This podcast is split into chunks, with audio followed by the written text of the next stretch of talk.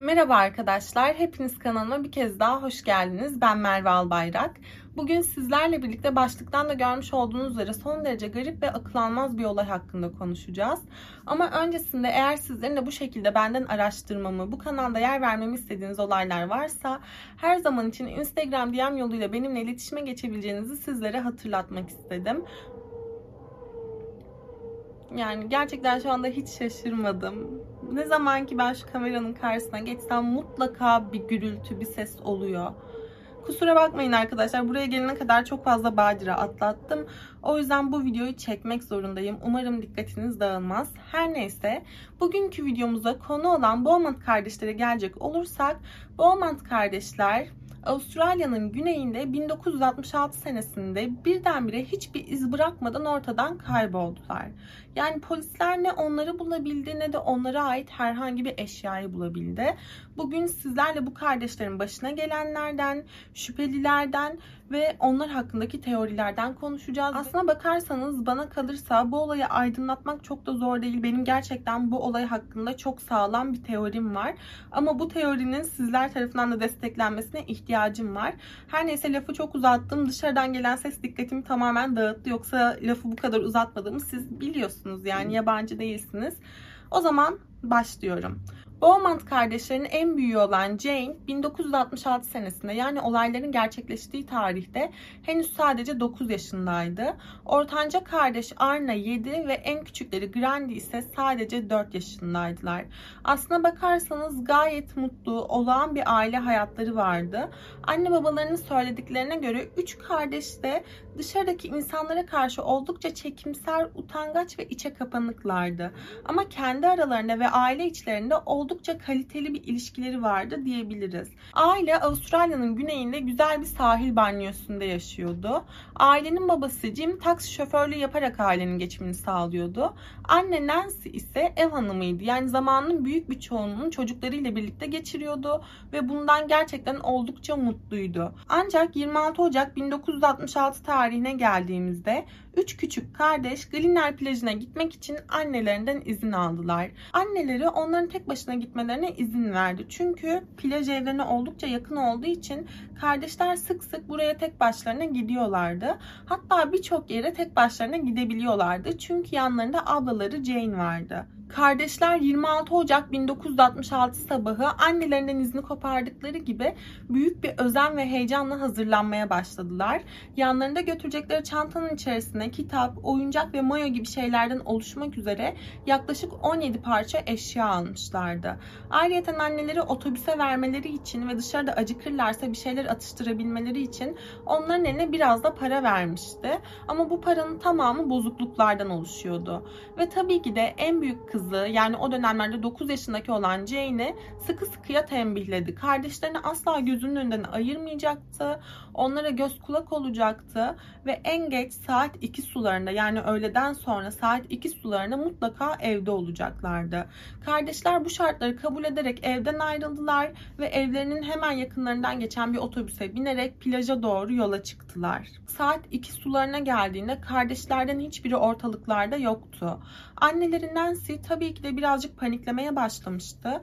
Fakat çocukların bir şekilde oyun oynamaya daldıklarını ve bu yüzden de otobüs kaçırmış olabileceklerini düşünmeye başladı. Ve bu yüzden biraz daha beklemeye karar verdi. Ama saat 3 sularına geldiğinde kocası işten dönmüştü ve çocuklar hala daha ortalıklarda yoktu. Bu durum tabii ki de baba Jim'i oldukça rahatsız etti. Yani çocuklarının bunca saattir dışarıda tek başlarına olması tabii ki de onu rahatsız etmişti ve karısını da yanına alarak çocukların gittiği plaja doğru yola koyuldular ve plaja geldiklerinde bir süre boyunca çocuklarını aradılar fakat etrafta ne çocukları vardı ne de onlara ait herhangi bir iz vardı. Bunun üzerine çift tekrardan evlerine, yaşadıkları banyoya geri döndüler ve tek tek komşularının kapılarını çalarak çocuklarını görüp görmediklerini sormaya başladılar. Ama ne yazık ki komşulardan hiçbirisi çocukları görmüş değildi. Bu yüzden çift daha fazla vakit kaybetmek istemedi ve durumu polise bildirdiler. Bunun üzerine polisler o gün çocukların gitmeyi planladığı plaja gittiler ve bölgede geniş çaplı bir arama başlattılar. Saatler ilerliyordu, hava kararmaya başlamıştı.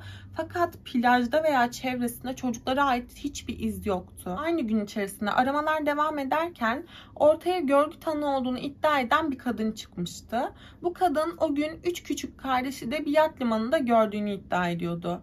Fakat kadının ifadesi üzerine liman arandığında ne yazık ki kardeşlere ait hiçbir ize rastlanamadı. Bu kadından hemen sonra bu sefer yine görgü tanığı olduğunu iddia eden ikinci bir kadın ortaya çıktı.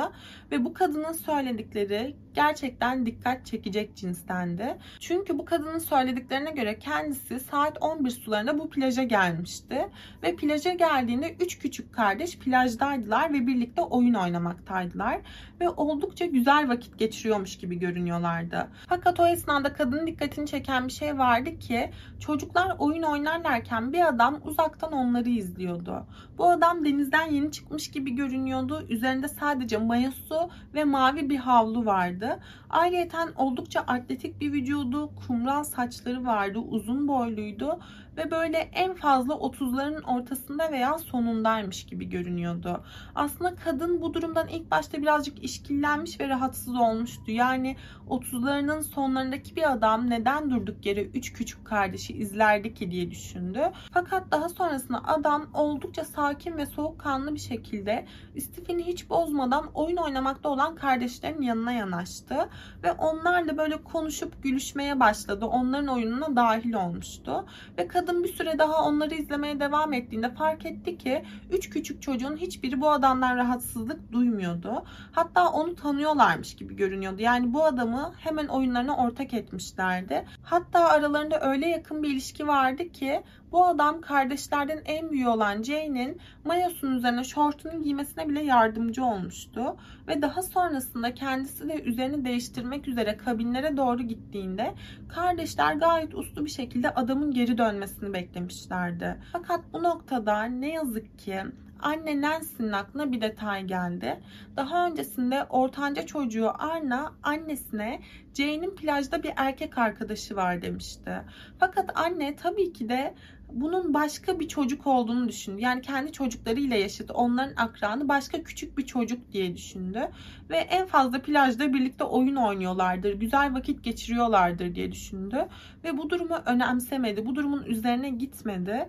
Daha sonrasında çocukların o plaja gittiklerinde sık sık uğradıkları bir fırının sahibi sorgulandı. Bu fırıncı bu çocuklara aşinaydı. Çünkü çocuklar ne zaman dışarıda vakit geçirecek olsalar karınlarını doyurmak için bu fırından aynı çörekleri alıyorlardı. Fakat olay günü çocuklar tekrardan bu fırına biraz çörek almak için girdiklerinde farklı olarak bu sefer etli börek almışlardı. Bu durum tabii ki de fırıncının dikkatini oldukça çekti. Fırıncı adam haliyle çocuklara takılmak için etli böreği neden aldıklarını sordu. Ve çocuklar da bunu başkası için aldıklarını, başka biri için aldıklarını söylediler. Ve daha sonrasında da fırıncıya 1 dolarlık bir kağıt parayla ödeme yaptılar. Fakat çocukların annesinin söylediklerine göre kadın o gün çocuklarına kağıt para vermemişti. Hatta daha öncesinde çocuklarına hiç kağıt para vermemişti. Onların eline sadece bozukluk veriyordu. Ve bu da demek oluyordu ki bu çocukların eline bu parayı veren başka biriydi. Kendisine etli börek kaldıran başka biriydi. Bunca görgü tanığına rağmen, bunca ipucuna rağmen ne yazık ki ne çocuklar ne de onlara ait herhangi bir iz bulunamadı. Fakat bu olaylardan tamı tamına 9 ay sonra bu sefer yeni bir kadın ortaya çıktı. Kadının ifadelerine göre olay ilk yaşandığı zaman yani olay günü kendi mahallesine daha önce hiç görmediği 3 tane çocuk görmüştü. Bu çocukların yanında uzun boylu genç bir adam vardı ve bu insanlar kendi mahallesindeki uzun zamandır terk edilmiş halde olan bir eve girdiklerini görmüştü. Hatta daha sonrasında çocuklardan ortanca olanı gibi görünen bir çocuğun sokağa çıktığını da görmüştü. Ve çocuk sokağa çıktıktan sonra koşmaya çalışmıştı. Fakat yanlarındaki adam anında çocuğu yakalayarak terk edilmiş eve geri çekmişti. Hatta kadının söylediklerine göre bu olay yaşandıktan sonra ertesi sabah kadın meraklı bir şekilde tekrardan pencereye çıkmıştı.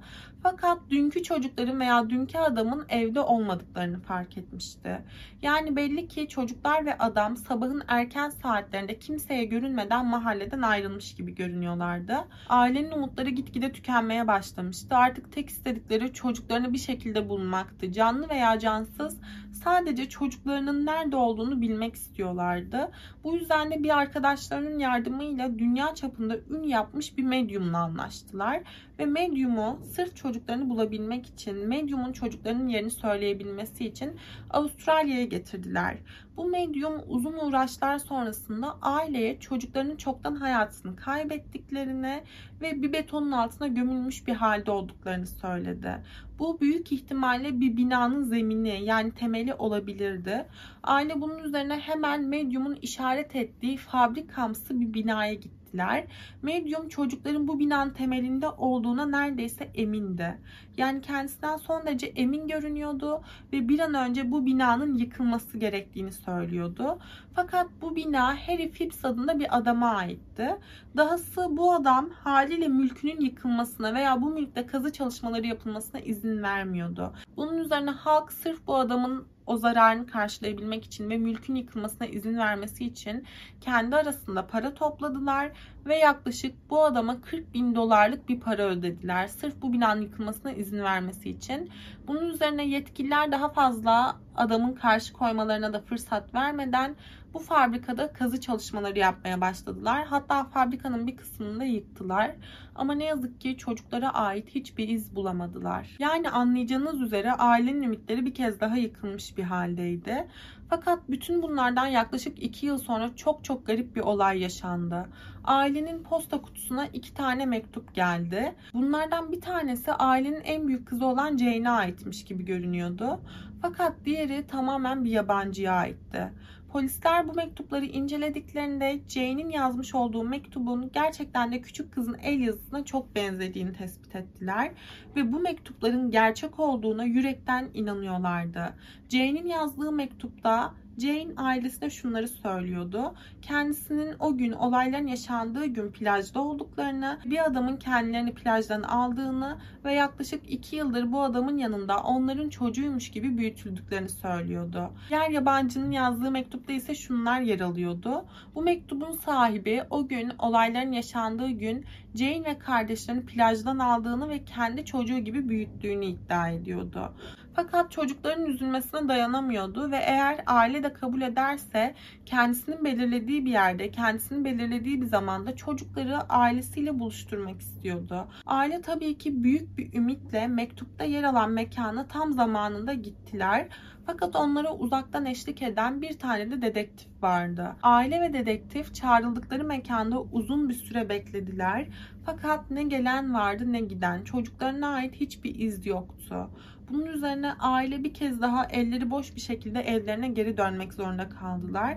Ama çok geçmeden posta kutularına üçüncü bir mektup geldi. Bu mektubu yine aynı kişi kendilerine yazmıştı ve mektupta yer alan ifadeler şu şekildeydi. Mektubu yazan kişi gerçekten de çocukları aileleriyle buluşturmak istemişti.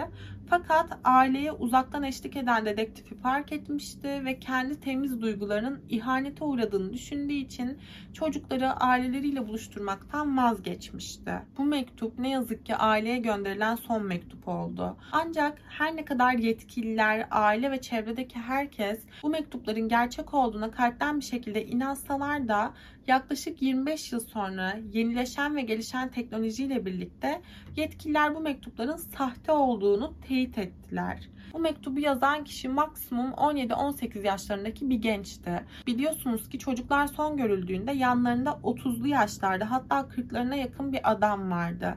Yani diyeceksiniz ki 17 yaşındaki genç ne alaka? Polisler bu noktada bu gencin bir şekilde aileye bir eşek şakası yapmak istediğini düşündüler. Ancak bence öyle değil. Çünkü 2013 senesinde bu sefer bir genç ortaya çıktı. Bütün bu olayların yaşandığı tarihte yani 26 Ocak 1966 tarihinde babasının eve 3 tane çocuk getirdiğini gördüğünü söyledi. Şimdi gelelim benim teorime. Biliyorsunuz ki daha öncesinde bir medyum çocukların çoktan hayatını kaybettiklerini ve bir betonun altında olduklarını söylemişti. Ve bu yüzden de Harry Phipps adındaki bir adamın fabrikasında kazı çalışmaları başladı. Fakat daha sonrasında yapılan kazı işlemlerine rağmen çocuklara ait hiçbir iz bulunamadı. Daha sonrasında 2013 senesinde Harry'nin oğlu ortaya çıktı ve gerçekten de babasının o tarihlerde 3 küçük çocuğu kendi bahçelerine getirdiğini, daha sonrasında bu çocukları görmediğini dile getirdi ve sonrasında da babası işçileriyle birlikte fabrikanın yakınlarında bir bölgeye büyük bir delik açtırmıştı. Daha sonrasında da bu deliğin üzeri betonla örtülmüştü. Ve biliyorsunuz ki aileye 3 tane çok garip mektup gelmişti. Bu mektuplardan bir tanesi Jane'in ağzından yazılmış gibi görünüyordu. İki tanesi ise onları alıkoyan adamın ağzından yazılmış gibi görünüyordu. Fakat görgü tanıkları çocukların yanında 30'larının sonunda bir adamın olduğunu iddia ettikleri için ve bu mektupları da sanki 17 yaşlarındaki bir genç yazmış gibi göründüğü için yetkililer bunun bir şaka olduğunu düşünmüşlerdi. Ama farkındaysanız Harry bütün bu olaylar yaşandığında 1966 senesinde 30'larının sonlarında bir adamdı. Oğlu ise henüz sadece 14-15 yaşlarında bir çocuktu. Ve olaylardan yaklaşık 2 yıl sonrasında ise bu çocuk yaklaşık 17 yaşında. Belki de o 3 tane küçük çocuğu kendi bahçelerinde gördükten sonra bir şekilde onların ailesiyle iletişime geçmeye çalıştı veya polislere bir ipucu vermeye çalıştı diye düşünüyorum. Benim teorim bu. Ama bu olay hakkında tabii ki başka şüpheliler de var. Bunlardan bir tanesi Von Einem adında bir adam ve çevresindeki insanların söylediğine göre bu adamın akli durumu pek de parlak değildi ve adamın kendilerine söylediğine göre adam gündüz vakti sahilden 3 tane çocuğu almıştı ve bu çocuklar kendisine hiçbir şekilde karşı koymamışlardı. Adam daha sonrasında bu 3 küçük çocuğu da kendisine ait bir eve götürdü. Aslında adamın amacı akıl almaz bir deney gerçekleştirmekti. Bu 3 çocuğun vücutlarını birbirlerine bağlamaya çalışmıştı. Fakat bu deney esnasında çocuklardan bir tanesi hayatını kaybetti ve adam panikleyerek diğer çocukların da hayatına son verdi ve çocukları şehrin güneyinde ormanlık bir alana götürerek onlardan kurtuldu. Fakat tabii ki de her ne kadar Von Einam'ın çevresindeki insanlar bu ifadede bulunmuş olsalar da polisler bu ifadeleri doğrulayıcı nitelikte herhangi bir ipucu bulamadıkları için Von Einam'ı gözaltına almadılar, tutuklayamadılar. Daha sonrasında Arthur adında başka bir adam ortaya çıktı. Bu adam Beaumont kardeşlerin olayından yaklaşık 4 yıl kadar sonra 1970 senesinde iki kız kardeşin hayatına son vermekten dolayı tutuklanmış ve müebbet hapis cezası almıştı. Yetkililer bu iki davayı birbirleriyle ilişkilendiremediler ve Arthur da Beaumont kardeşler olayından dolayı herhangi bir cezai işlem görmedi. Öte yandan kardeşlerin ailesine gelecek olursak yani Jim ve Nancy çiftine gelecek olursak tabii ki evlilikleri çok büyük bir sarsıntı geçirmişti. Çift uzun bir süre boyunca evlerini terk etmeme konusunda kararlıydılar. Yani çocuklarının hayatta olduklarına inanıyorlardı ve bir noktada bu eve geri döneceklerine de inanıyorlardı.